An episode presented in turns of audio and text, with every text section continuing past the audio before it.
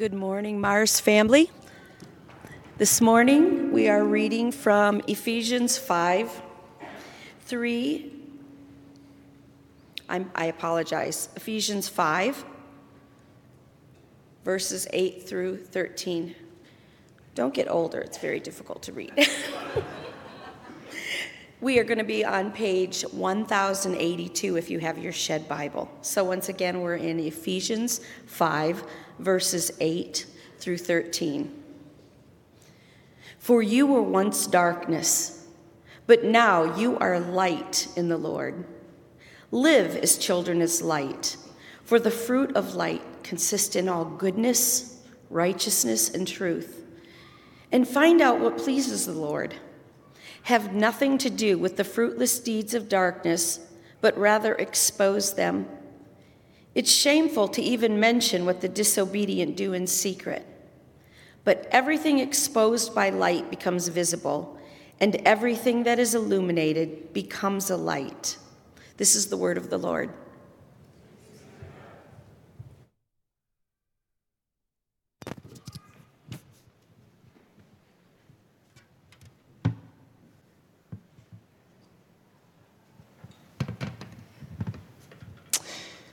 Imagine this scenario with me. It's early morning, 5 a.m., and it's still dark outside.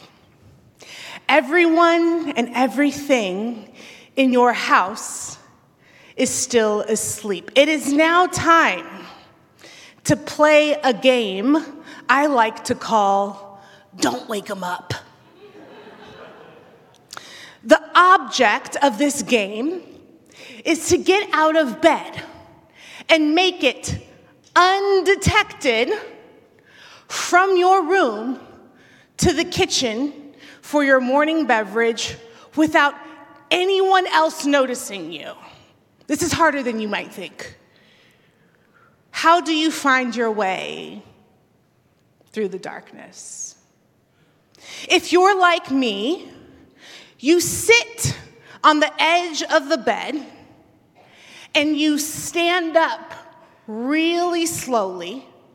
You run your hand along the edge of your bed so that you don't bump into any what I call Lego landmines on the floor.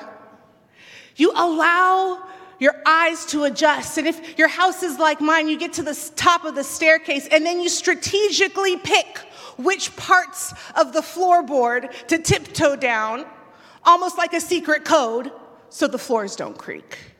And then when you get to the bottom, you breathe and you have your coffee or tea. You have conquered the darkness by adapting to it.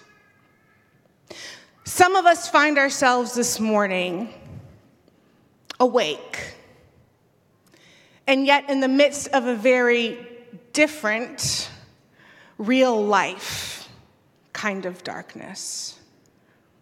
You feel absolutely directionless, perhaps, facing a decision where there's a fork in the road and you're not sure which fork to take. Or perhaps you feel as if whether you turn to your left or your right, you are literally running into darkness all around you. Your job is sucking the life out of you. Someone you love, perhaps even yourself, is chronically ill. A relationship that you've spent years investing in is broken this morning, seemingly beyond repair. Perhaps some of us are facing the knowledge of something we've done and we haven't told anyone and we're swimming in a marsh of shame. How do you find your way through that kind of darkness? St. John of the Cross says the endurance of darkness is preparation for great light. If we haven't met, my name is Ashley. I'm one of the pastors here. And as we enter into this fourth Sunday of Lent, even in circumstances like the past few moments when a darkness descended that you did not expect. And considering the darkness not just around us, but in us in the form of sin, how do we fix our hearts in preparation for great light, even when it is so very dark? Just last week, Troy explained how the lectionary texts that we are walking through in this Lenten season communicate in relationship to one another. And for last week, all the texts surrounded a theme of water and thirst. For this week, our texts invite us to consider situations where darkness has descended. Starting here in Ephesians 5, the text that Susie read for us this morning. We may remember from our journey through 1 Timothy, if you were with us last fall, that Paul is writing to a church community in Ephesus that finds itself in relationship to a place that seems, seems culturally vibrant and lively. It is a central hub of trade, and yet it is a place that is steeped in cult worship. The center of that cult worship being, if you remember, the temple of Artemis. So, in this section of text, Paul is instructing the Ephesian church how to find its way, how to conduct itself morally in contrast to contemporary society. If we rewind to the last chapter before the one that Susie read, chapter 5, if we go back to chapter 4, verse 17, You'll hear Paul say to the Ephesian church, You must no longer live as the Gentiles do. In the futility of their thinking, they are darkened in their understanding and separated from the life of God. This word darkened means to be obscured or to be literally blinded in the original language. And so he continues in chapter four, reminding them of what they've been taught. Teachings like, put off your old self like, put off falsehood in your anger. Do not sin. If you've been stealing, cut it out, stop it, and so forth, until we now arrive in chapter 5, verse 8. Here's the why that Paul offers them. For you were once darkness, but now you are light in the Lord and he tells them, live as children of light. I confess, when I first read this text, I read it too quickly. If you look carefully, Paul's starting place for the Ephesian church when it came to them navigating the darkness, so evident as part of their cultural moment, wasn't just to focus on the particulars of Ephesus, the place, as the proverbial dark room. The text doesn't say you were once in darkness, but now you are in light. His starting place was asking them to remember not their location primarily, but their identity. He says, You were once darkness, you were once blinded and obscured, but now you are light.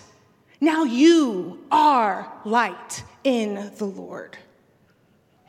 The other three texts for this Sunday introduce us to three people who are navigating a kind of darkness of their own. So, what I'd like to do this morning is spend a few minutes on each person looking at both their environment, the darkness that they are in, but I also want to look at their identity, their understanding of their identity, in hopes that we as a Jesus people, for the sake of the world, might fix our hearts to endure darkness as light. So, our first text, if we go to the Old Testament, is in 1 Samuel chapter 16, recalling this little sub story a prophet's vision. A prophet's vision. Let's talk about Samuel's environment just a moment. The prophet Samuel is being sent into a situation where he's essentially anticipating needing to feel his way around a dark room. He is sent by God to Jesse of Bethlehem because he's been told by the Lord that the Lord has chosen one of Jesse's sons to be king.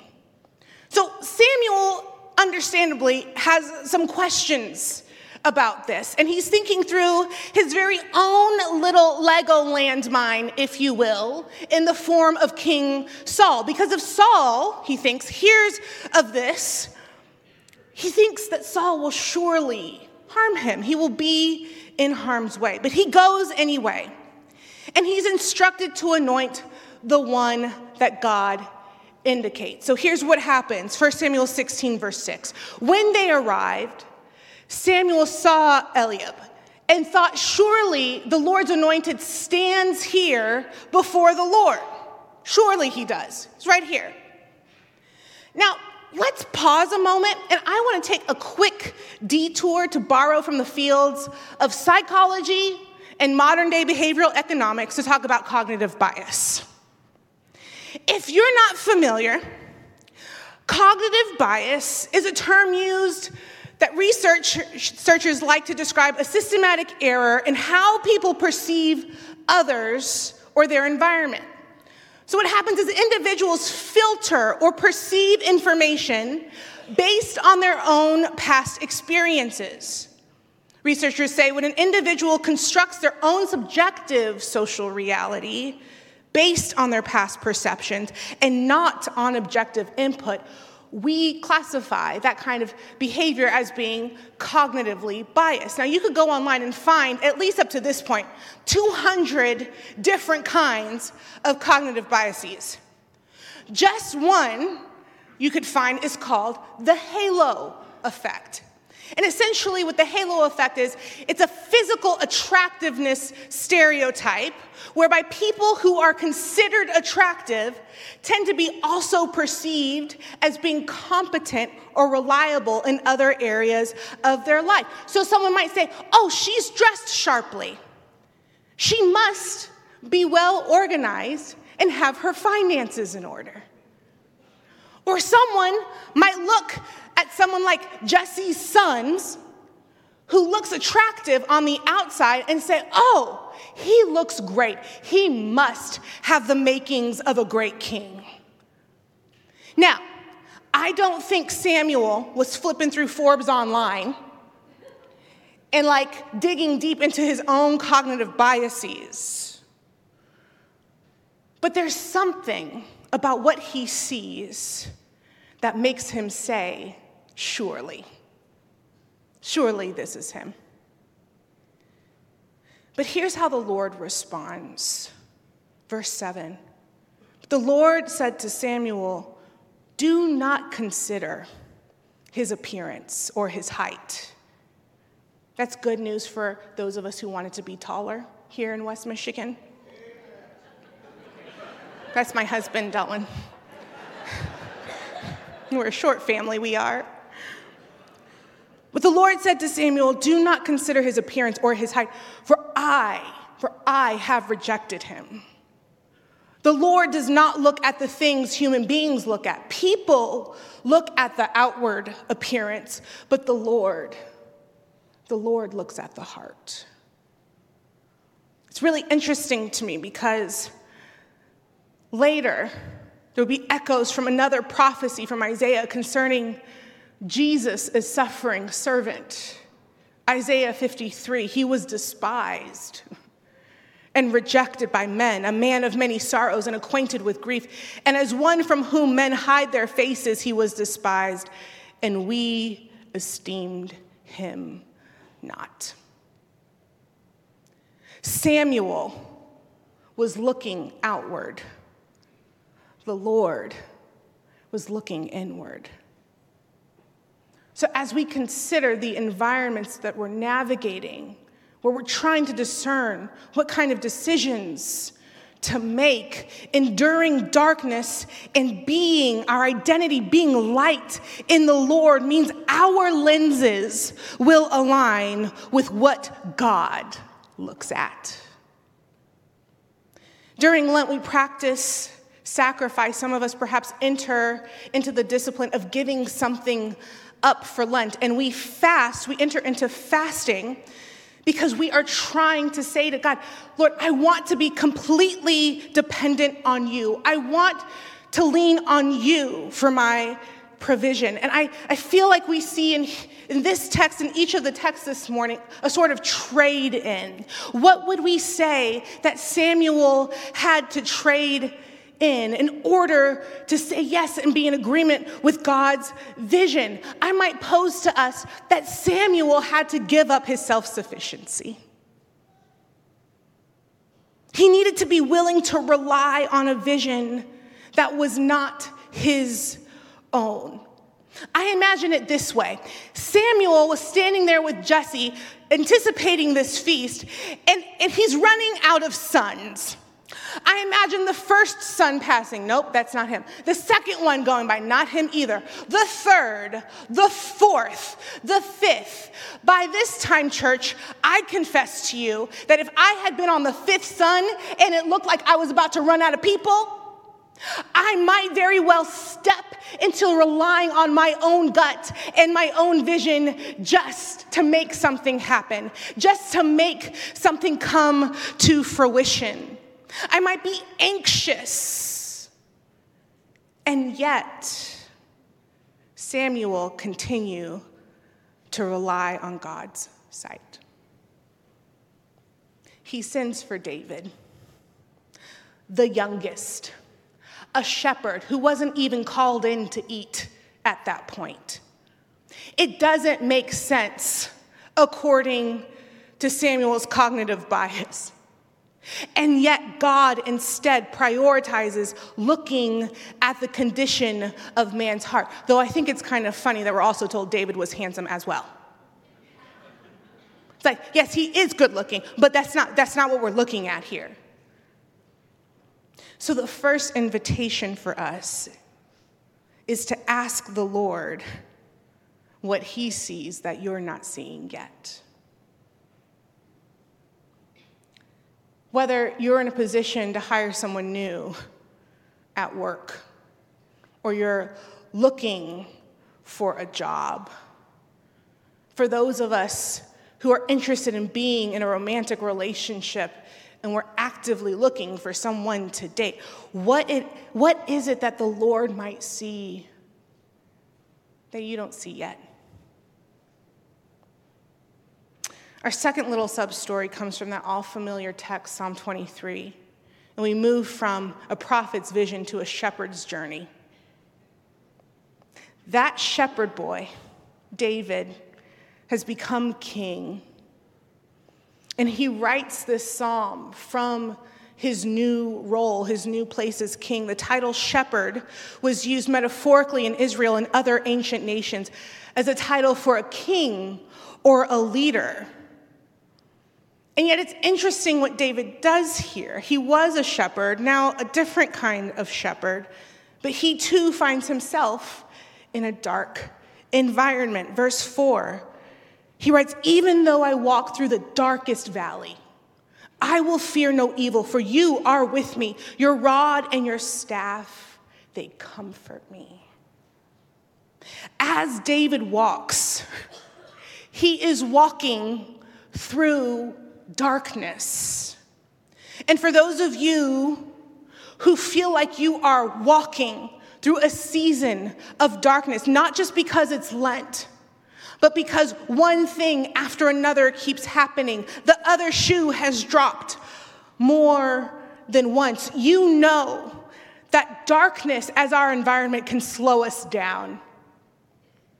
It can cause us to doubt, to hide, to stay paralyzed, or to start swinging. Um, it's the reason why this pastor here doesn't do haunted houses. Because I would be most likely on our staff to accidentally deck a demon in the nose, and some of y'all will have to bail me out. Darkness can cause us to move differently. And yet, we find ourselves encountering a former shepherd now king, enduring darkness who's identified himself as a sheep. He declares, not I am the good shepherd, the good king, the good leader, but verse one, the Lord is my shepherd. He doesn't call him a rock, a strong tower, or even a deliverer. See, as a sheep, David is communicating the intimacy of that relationship, identifying as one who's wise and strong in battle, but is a pretty vulnerable and visually limited little fluff ball, also.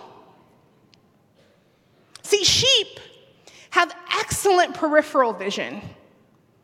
To 300 degrees, they can see peripherally. And they can see behind themselves, that means, without turning their heads. It's why when you see a sheep, you're like, why are their eyes, Jesus, on the side of their heads? Well, let me tell you, saints, it serves a purpose. They can see to the side and behind them, but they have terrible depth perception. They cannot see right in front of their noses. I was trying to show Pastor Tim a little uh, reel on Instagram the other day where there was a sheep who got caught in a ditch. Some dude gets sheep out of the ditch. And guess what sheep does? Runs right back into the ditch. Just goes right back. David, the shepherd, is now the sheep.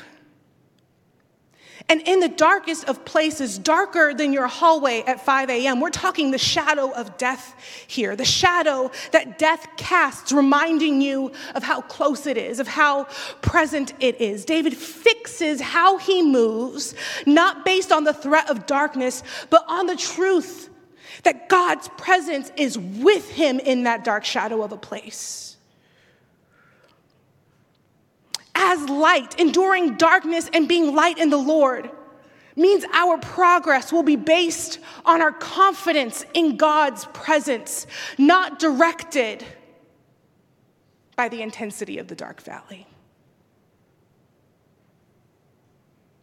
What was the thing that David had to potentially sacrifice in order to make that kind of journey? I would say ignorance. One thing would be the ignorance of evil. Walking as light in Christ doesn't mean we will be able to avoid evil. David doesn't say that evil won't be present. He declares that he'll refuse to fear it. And so the second invitation for us is to ask the Lord to be your shepherd and lead you, even when and even where evil is present? Are you willing to take the posture of a sheep, admitting your own vulnerability?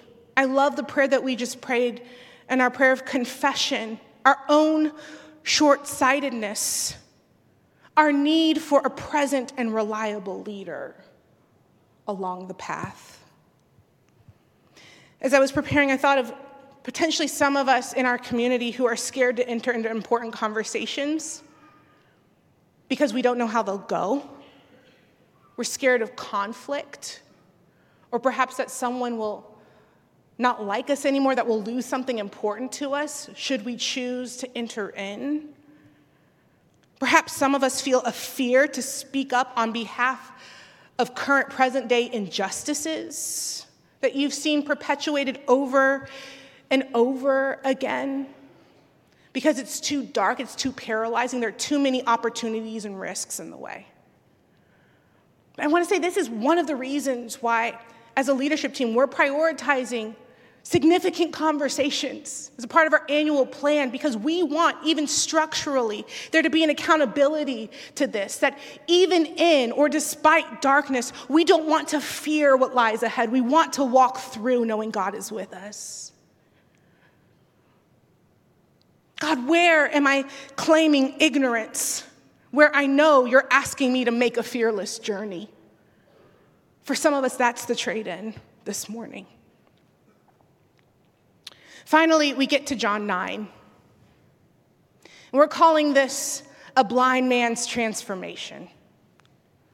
In our final text here in John's gospel, we encounter a man who we're told was born blind. His whole life, his whole life had been lived in a perpetual, literal darkness. And that darkness was accompanied by societal assumptions that his condition was brought on either by his sin or the sin of his family. I think it's so interesting that the text subtly says Jesus sees him. Jesus sees him, then eventually spits on the ground, making mud from dirt with his saliva, puts it on the blind man's eyes, and tells him to go and wash in the pool of Siloam. Siloam meaning sent, which will be important here in a minute. I love this painting. By now, y'all might know I love visually engaging the text. This is um, a painting by a late 19th century French artist named James Tissot. I think it's so interesting that we see the man in this act of rinsing the mud from his eyes with others present, how that must have felt to not know who's around, but to say yes to Jesus anyway. This man washes and he goes home seeing. So even though Jesus ends up healing this man's physical sight, what becomes clear is that the perpetual condition of this man's darkness had defined his entire life. His blindness had turned him into a beggar. It had characterized how he appeared to others. Others were used to seeing him in his blindness. Some didn't recognize him healed, the text says.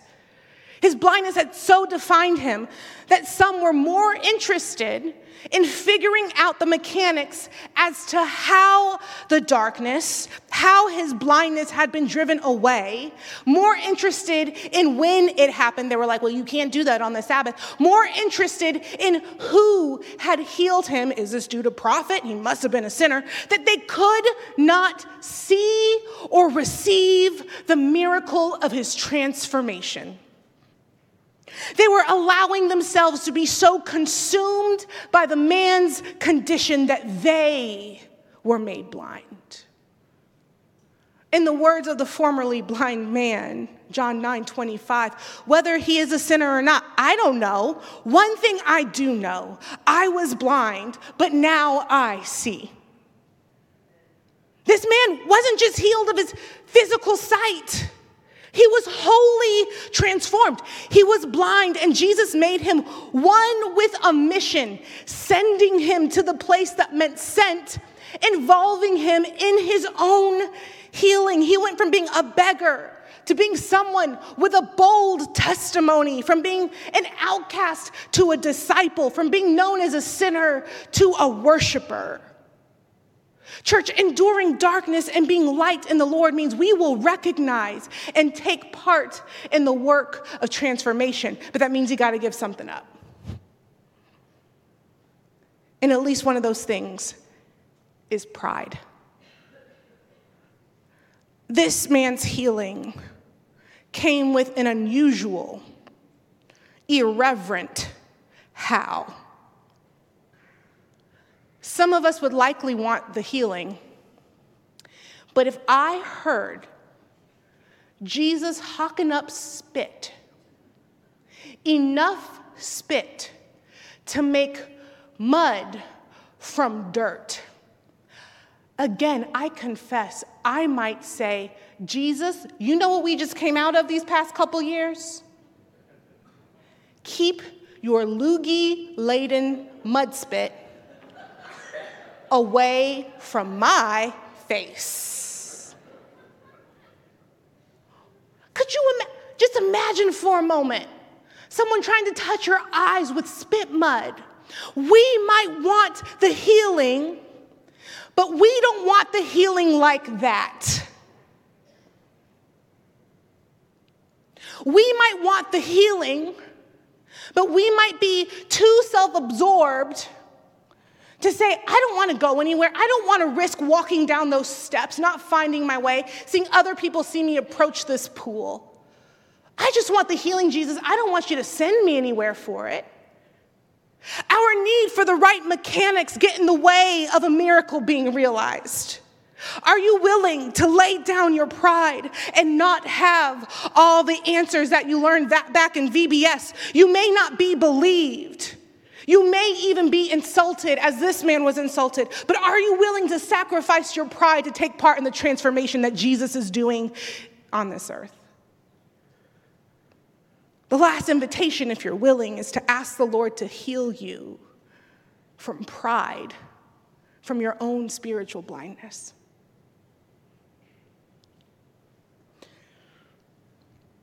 Just the other day, Delwyn came to me and he was stroking this, his chin hairs.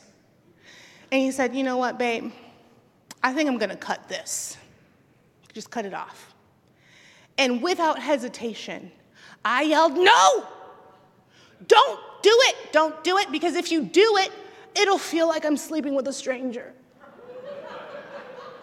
I don't want, I don't want you to cut your chin hair. I'm used to seeing your face like this. I'm used to it. Don't touch it. And in that moment, I realized, oh, Lord, there's some things you're wanting to cut that I'm real quick to resist. God, how am I resisting or even completely blind to the work of transformation you long to do in and around me? How am I resisting being exposed by Christ, light of the world? Paul writes, For you were once darkness, but now you are light in the Lord. Esau McCaulley has a beautiful new book out. It's a part of a series. This book is on Lent, and he writes We see the inadequacy of our former way of life in the light of the holiness of God's Son. Complacency with our personal sins is a danger, but so is accepting the sinfulness of the world as an unchangeable reality. See, church, living our identity as children of light means that even in dark rooms, we walk knowing that in Jesus was life, and that life was the light of all people. The light shines in the darkness, and the darkness has not, will not overcome it. God is illuminating the darkness, restoring and transforming. May we fix our hearts on what the light of the world is exposing, both around and even in us. So here's what I want to do before we go to the table I'm going to ask the lights to be turned down again. And we've, we've been teaching that worship is dialogue. And I wonder, as we've encountered these texts this morning, what you sense stirring in you, the thing that you feel that the Holy Spirit might want to illuminate and bring into the light so that you may walk as light. The situations you're up against, where the Spirit wants to reassure you that the Lord is present. The places where you've reached your end, but you're like, I'm willing to be a sheep. So here are these prompts. Ask Holy Spirit, what is it the Lord sees that I don't see yet? To be your shepherd and lead you, to heal you from spiritual blindness. Maybe just pick one, and would you dialogue with the Lord about what might want to be exposed today so that we may walk as a Jesus people as light. Take time now.